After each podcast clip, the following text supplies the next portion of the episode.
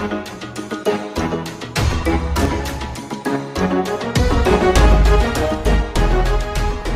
Rohn đã từng nói rằng bạn là trung bình của 5 người bạn dành thời gian cho họ nhiều nhất. Có rất nhiều người không chấp nhận thực tế này, nhưng nghiên cứu chỉ ra rằng chúng ta chịu ảnh hưởng rất nhiều từ môi trường và những người xung quanh. Về những người xung quanh chúng ta, có một câu ngạn ngữ cổ nói rằng hãy cho tôi biết những người bạn của bạn và tôi sẽ cho bạn biết bạn là ai. Ngạn ngữ này không hẳn đúng với tất cả mọi người, nhưng nó hoàn toàn có thể đúng với bạn. Nó hoàn toàn có thể đúng dựa trên luật bình quân và hợp lý. Nó phù hợp với tất cả những gì bạn đặt sự chú ý của mình vào. Sự chú ý của bạn vào những gì đẩy bạn tiến lên hoặc những thứ còn lại. Nếu bạn là trung bình của 5 người bạn dành thời gian nhiều nhất Điều gì xảy ra nếu 5 người đó không có tham vọng? Điều gì xảy ra nếu 5 người đó kéo bạn đi xuống? Vậy chúng ta phải làm sao? Tìm những huấn luyện viên, tìm những người thầy, dành thời gian để học hỏi từ họ. Nếu bạn dành thời gian để nghe sách, đọc sách, đọc những bài giảng của họ hàng ngày, điều đó có nghĩa là bạn đang dành thời gian cho họ và cho phép họ thấm vào con người bạn. Rất nhiều người muốn trở thành người thông minh nhất trong một căn phòng, trở thành người nổi bật nhất, trở thành người thành công nhất, là người làm việc chăm chỉ nhất trong một căn phòng.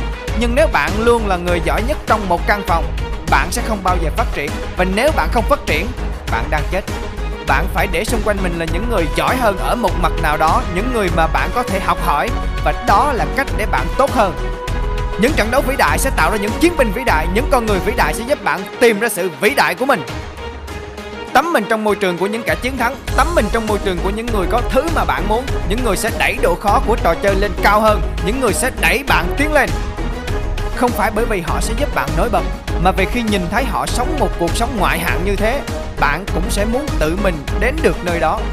Không phải bởi vì họ lúc nào cũng tạo ra sự tích cực cho bạn, mà vì họ sẽ khiến bạn luôn nhớ về sứ mệnh của mình.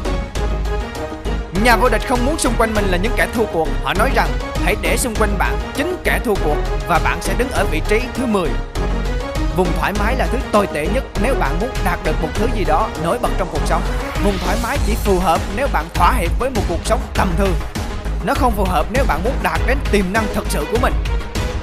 Để xung quanh mình những kẻ luôn khao khát, những kẻ muốn để lại dấu ấn trong cuộc đời này, những kẻ muốn thay đổi thế giới, không gì tuyệt vời hơn được ở trong một nhóm những kẻ chiến thắng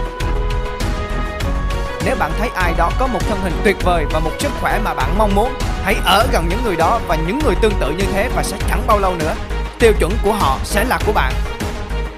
Nếu một ai giàu có, thành công, hạnh phúc hay một cuộc sống mà bạn mong muốn, hãy ở gần họ, ở gần những người có một cuộc sống cao cấp hơn bạn, sức khỏe, tài chính, hạnh phúc, các mối quan hệ, mọi thứ mà bạn muốn. Hãy kết nối với sự thành công, kết nối với những cấp độ cao nhất. Những người bạn gặp trong cuộc sống sẽ khích lệ bạn tiến lên hoặc sẽ phá hủy bạn. Hãy chọn cho cẩn thận. Đừng chờ đợi điều tích cực sẽ đến. Nếu xung quanh bạn toàn những thứ tiêu cực, Nếu xung quanh bạn chỉ toàn những người chỉ chực chờ kéo bạn xuống, Những người lúc nào cũng có lý do cho hai chữ không thể, Thì đó cũng sẽ là thực tại của bạn.